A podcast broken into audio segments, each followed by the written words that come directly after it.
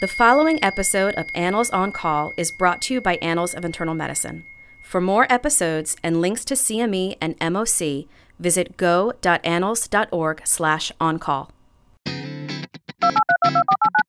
Treating mildly infected patients, shortening their disease course could logically be applied to sort of a prophylactic indication. But I'll mention that prophylaxis is probably the real issue as far as a drug supply standpoint.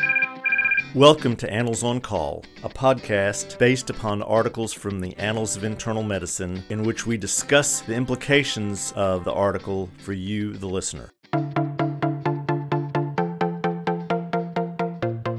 This is Dr. Bob Centor. I'm Professor Emeritus at the University of Alabama at Birmingham and former chair of the Board of Regents for the American College of Physicians. Welcome to the latest episode of Annals on Call. Today we're going to discuss two recent ideas and opinion pieces from the Annals, one from March 30th and one from March 31st. The first is a rush to judgment, rapid reporting and dissemination of results and its consequences regarding the use of hydroxychloroquine for COVID 19. The second piece that was published the following day the use of hydroxychloroquine and chloroquine during the COVID 19 pandemic, what every clinician should know. Joining me on the podcast are two of the co authors of the first paper, Dr. Jeffrey Sparks, who's a rheumatologist and assistant professor of medicine at Brigham and Women's Hospital and Harvard Medical School. He's a clinical researcher funded by the National Institute of Health and the Rheumatology Research Foundation. His academic interests are related to epidemiology and the outcomes of rheumatoid arthritis, and he's a founding member of the COVID 19 Global Rheumatology Alliance. Dr. Uh, Al Kim is an author on both of these papers. He's a rheumatologist and assistant professor of medicine at Washington University School of Medicine in St. Louis. He's the founder and co director of their lupus clinic. He runs a research program that includes both clinical and translational approaches to better understand how to complement activation products can be used as new biomarkers in lupus and the biological impacts of these products on the immune system. In this conversation, we will discuss appropriate use of chloroquine and hydroxychloroquine and uh, why there's so much fervor about these drugs.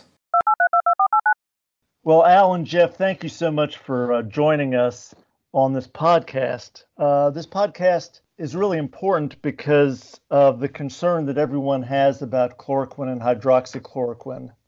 I actually know some people who obtained a prescription for uh, chloroquine and filled it and are hoarding it.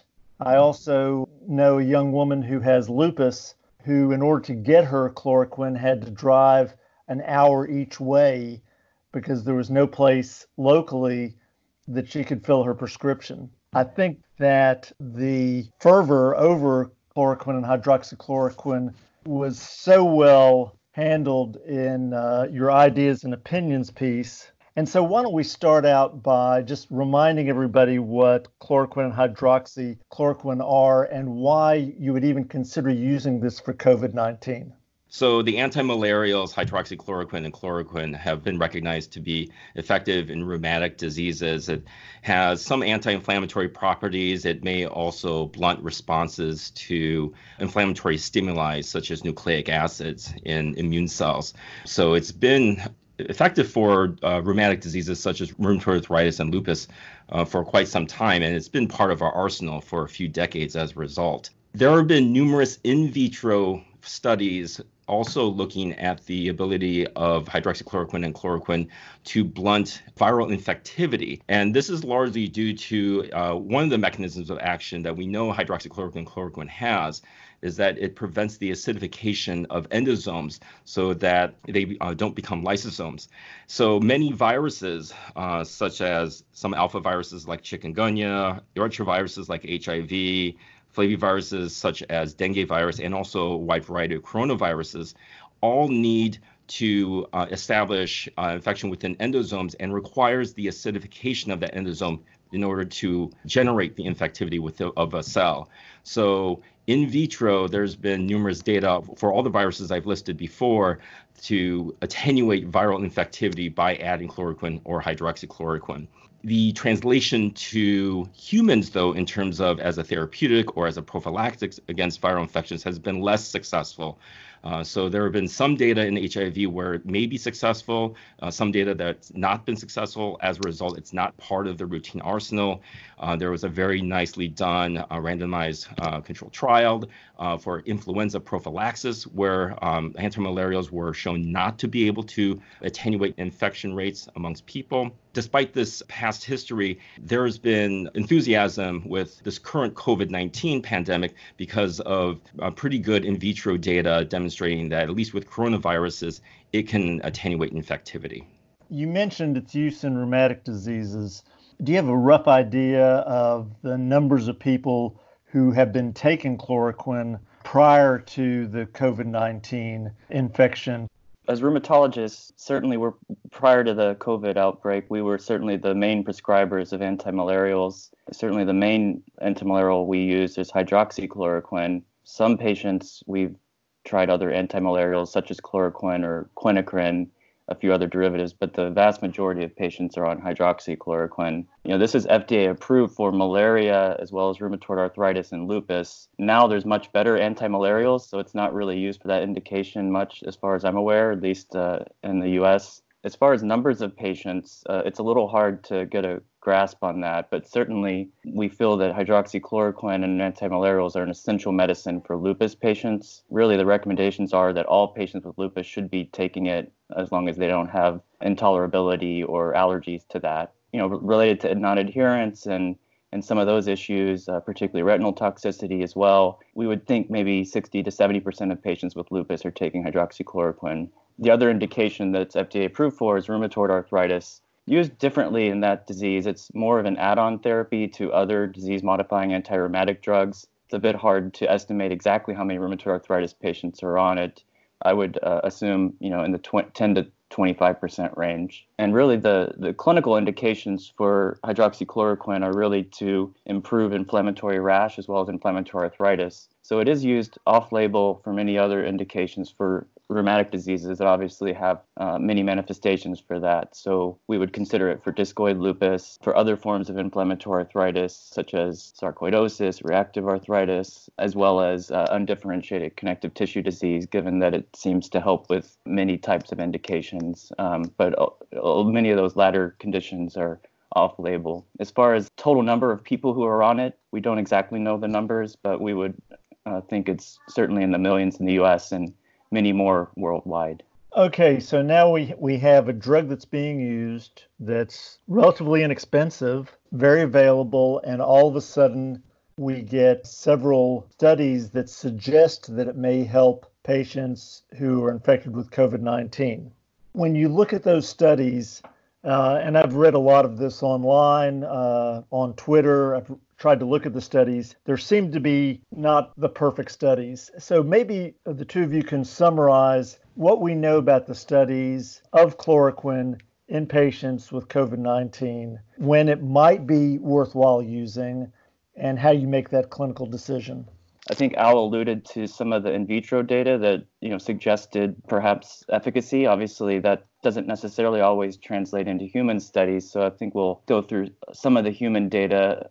Probably the, the first one that made the biggest splash was a uh, study out of investigators in, in Marseille uh, who did an open label, non randomized trial investigating you know, hydroxychloroquine versus control. So there was no placebo. This was all open label. And again, we can go over um, many of the flaws of the study, um, but I would mention first that you know it is an interesting and crucial time. And obviously, as rheumatologists and physicians, we certainly also yearn for a, a safe and effective treatment and preventive medication for COVID. And so I'll say up front that you know there certainly are hints of efficacy and in this environment, uh, you know, the short timeline for conducting and reporting trials, you know, ethical dilemma as far as what decisions you you have to to use to make. But anyways, this trial um, was again non-randomized, and I think that's probably the biggest thing to think about because, as you know, most patients with mild COVID they really do clear the virus by themselves. Within a week, the you know viral titers start to really plummet. So in a non-randomized trial, you're not really sure that you've kind of lined people up in the same trajectory of their disease course. And if you're off even by a bit, you know, one arm that's kind of further into their disease course, closer to clearance, might systematically look like they're uh, improving, um, where it's really just related to that non randomization. Some other issues with that trial are that you know, they really looked at viral clearance at day six, and there were patients, and they seemed to only be in the hydroxychloroquine arm who um, had very poor outcomes related to ICU transfer and even death. Not exactly clear why they weren't at that endpoint, but uh, they were really excluded sort of post uh, baseline, if you will, in a way that sort of skewed the data to look more favorable for hydroxychloroquine by really eliminating some patients that had, you know, objective poor outcomes. Certainly, there's some other issues related to the control group who either weren't able or unwilling to take hydroxychloroquine and recruited from different centers based on study arm. Um, however, the data did certainly, um, you know, were interpreted by some as, as saying that hydroxychloroquine, perhaps with the addition of azithromycin, had some hints of efficacy. And I would say that in the normal day and age, this study would be sort of hypothesis generating and would lead to a more confirmatory trial. But certainly, clinicians who are grappling with sick patients, they only have these data now. So I think a lot of extrapolation was used and uh, I'll I'll take over some of the other studies. Yeah, so the Marseille group, uh, Didier Raoult's group, had done a, a follow-up paper which is still in preprint status. In other words, has not been peer-reviewed, and so here uh, they continued their follow-up of now 80 COVID-19 patients in a single arm, now single center study, a cohort study to be able to examine the efficacy of azithromycin and hydroxychloroquine. And the outcomes they used here were not clinical also. So they were looking at reduction of viral load using you know, reverse transcriptase PCR you know, to detect virus in the nasopharyngeal cavity. And then they also did another outcome where they said, uh, where they took those swabs and determined how much live virus was there um, using a culture system. The issue here, obviously, is that there's no control group. And as Jeff uh, appropriately pointed out, uh, what we what they could be studying is just the natural course of COVID-19 disease in the context of some people who, who have gotten hydroxychloroquine and azithromycin. In other words, the azithromycin hydroxychloroquine combination may not actually play any role in here. We can't tell because there's no control group. And while both possibilities are available for interpretation, the study wasn't done to the point where we can decide one way or the other. And as a result, it is just merely hypothesis generating. The other issue, and um, this is something that Jeff also brought up, was that the outcome measures here of having like decreased viral load is a surrogate outcome. Ultimately, we want to know about survival or discharge from the hospital. We infer that reduced viral load will get you there. And while that intuitively makes sense, obviously in the world of research, these type of things need to be demonstrated. So again, when we start using our assumptions to be able to drive these type of conclusions, then we are we'll open up our the possibility of being wrong. And so this larger study, again, demonstrating that viral uh, loads go down is uncontrolled and may not be the best surrogate for a dis- disease activity or for a clearance of the of the virus and or for um, clinical outcomes associated with COVID-19. And very briefly, there was another Chinese study. This was the first that I'm aware to report results from a truly randomized placebo-controlled trial. And they really recruited patients with COVID infection. Uh, for the most part, they were termed as mild infection. Again, looking at viral clearance as an outcome those who received placebo and hydroxychloroquine both had very high rates of viral clearance at seven days after randomization. Um, and actually, numerically, the placebo group had slightly higher uh, proportion of patients who uh, cleared the virus. Uh, so this one was uh, a small study, was negative, but it was randomized, placebo-controlled. I think the criticisms for this study, again, is if if you're you're finding in, uh, very mild infected cases who the vast majority are just going to clear by themselves, you know, maybe that's uh, not the right pop- patient population to study, given that vast majority of them might have uh, good outcomes regardless of any intervention. And then there's one last uh, Chinese study that um, has been making the rounds on Twitter from uh, Wuhan, where again this is a preprint, but this was a another double-blind randomized parallel group trial where they used hydroxychloroquine for five days, and the control group here was defined as people who just got usual care. Um, these were adults, mostly with mild disease, and their outcome measures they looked at were one clinical. So there are two outcomes measures here the fever and also cough reduction. And then also a radiologic outcome, which was recovery of on CT scan of, from pneumonia. So the issue with this study, while the study did show improvements in the clinical outcomes and also showed improvements in CT scans that were weighed in favor of the treatment group, in other words, the hydroxychloroquine group, for a lack of a better term, this is more colloquial. I felt like that the study was done sloppily. The uh, original study that was submitted, uh, pre, the pre-registration study, actually had different primary outcomes than what was published. They actually had used viral load and also T cell recovery time. I feel like that in this case, they also were measuring clinical outcomes and they found post hoc that we found better clinical outcomes in these patients receiving hydroxychloroquine these type of things, these type of exploratory analyses um, render statistical analyses uh, challenging to interpret. There are other issues in terms of the type of statistics they had used uh, in terms of methodology that I think we will find uh, troublesome. And the other thing too is that they had uh, originally were I think they were intending to register about 300 patients, but only 62 I believe were reported. And so one could make the argument that this study is actually very underpowered. And because the sample size wasn't defined a priori in this particular paper, it, it makes it again look like that the outcomes they're looking at that are beneficial were realized post hoc. And as again, it renders the p-values uh, essentially meaningless in my book. So these data are interesting because it does say, okay, there are better clinical outcomes in people who receive hydroxychloroquine, but there's so many methodologic and uh, errors within the study. It makes me a little worried whether or not the actual uh, study was done with the right rigor uh, in terms of how it was operated. Two other questions, and then I think that uh, we'll have a good overall picture. Are there any data that support prophylaxis? Uh, should I know there are people who are taking chloroquine because they think it'll keep them from ever getting COVID 19?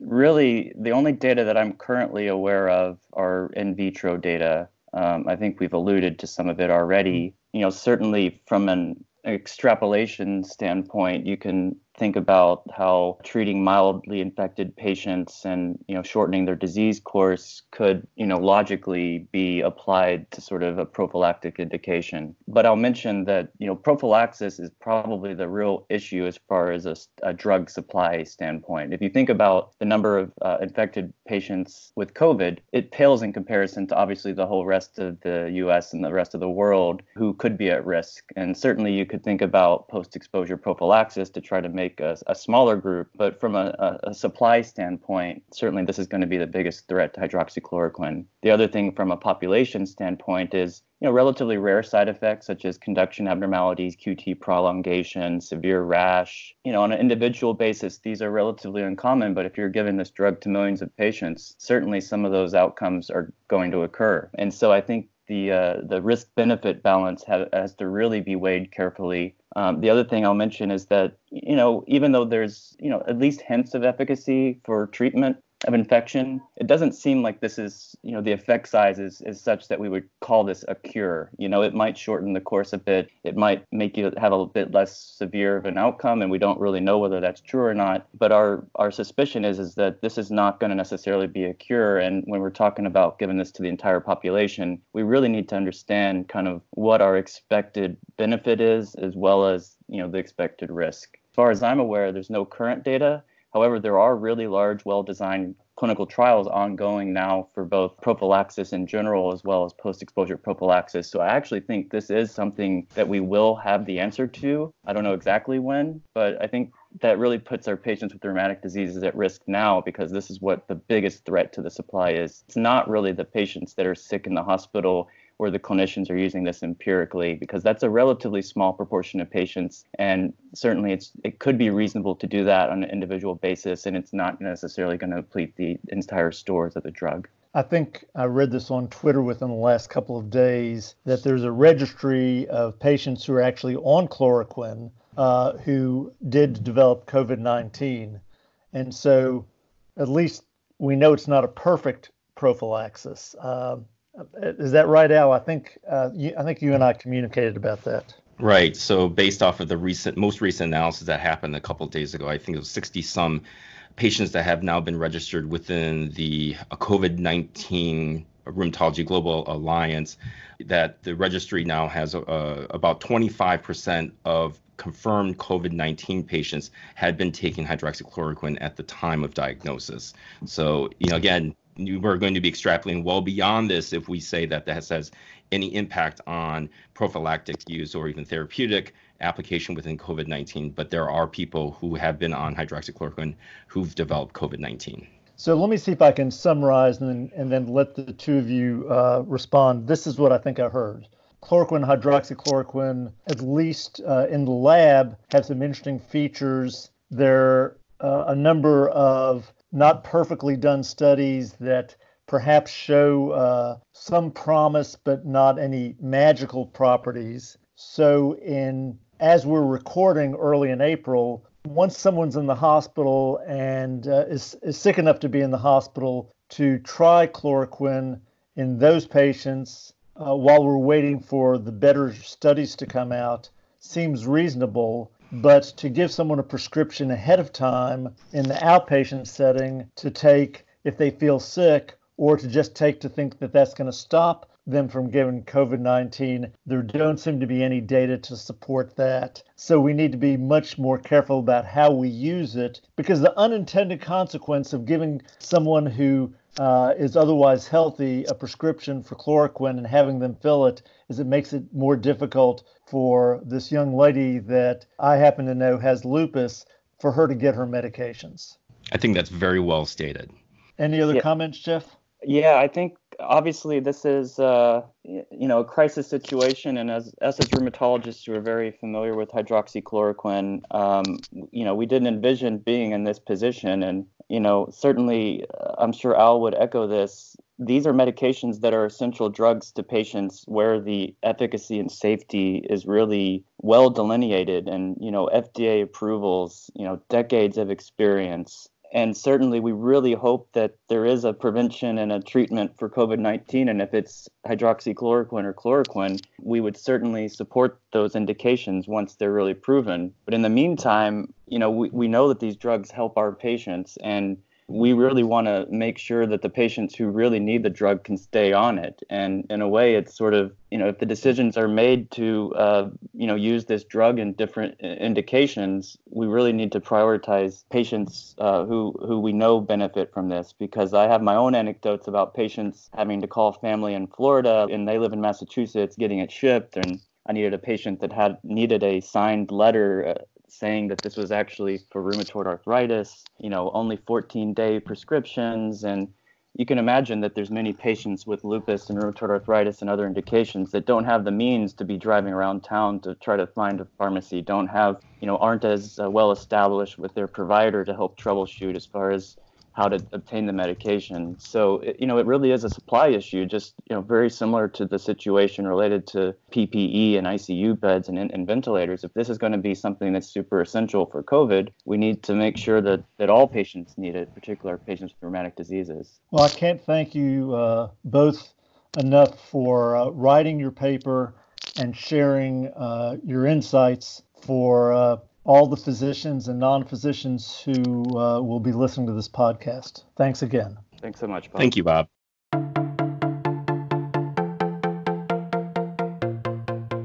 Now it's time for Bob's Pearls.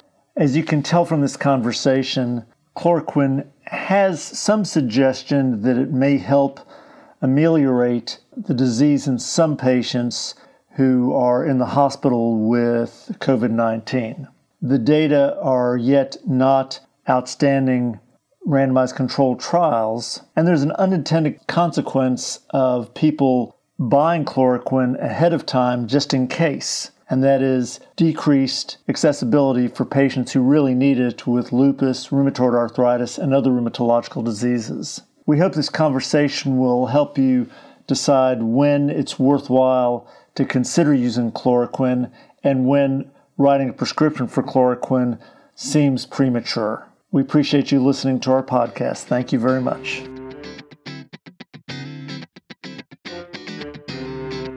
For more episodes of Annals on Call and links to CME and MOC, visit go.annals.org slash on-call. Participant statements on this podcast reflect the views of the participants and not necessarily those of the journal or the American College of Physicians, unless so identified. The information contained in the podcast should never be used as a substitute for clinical judgment.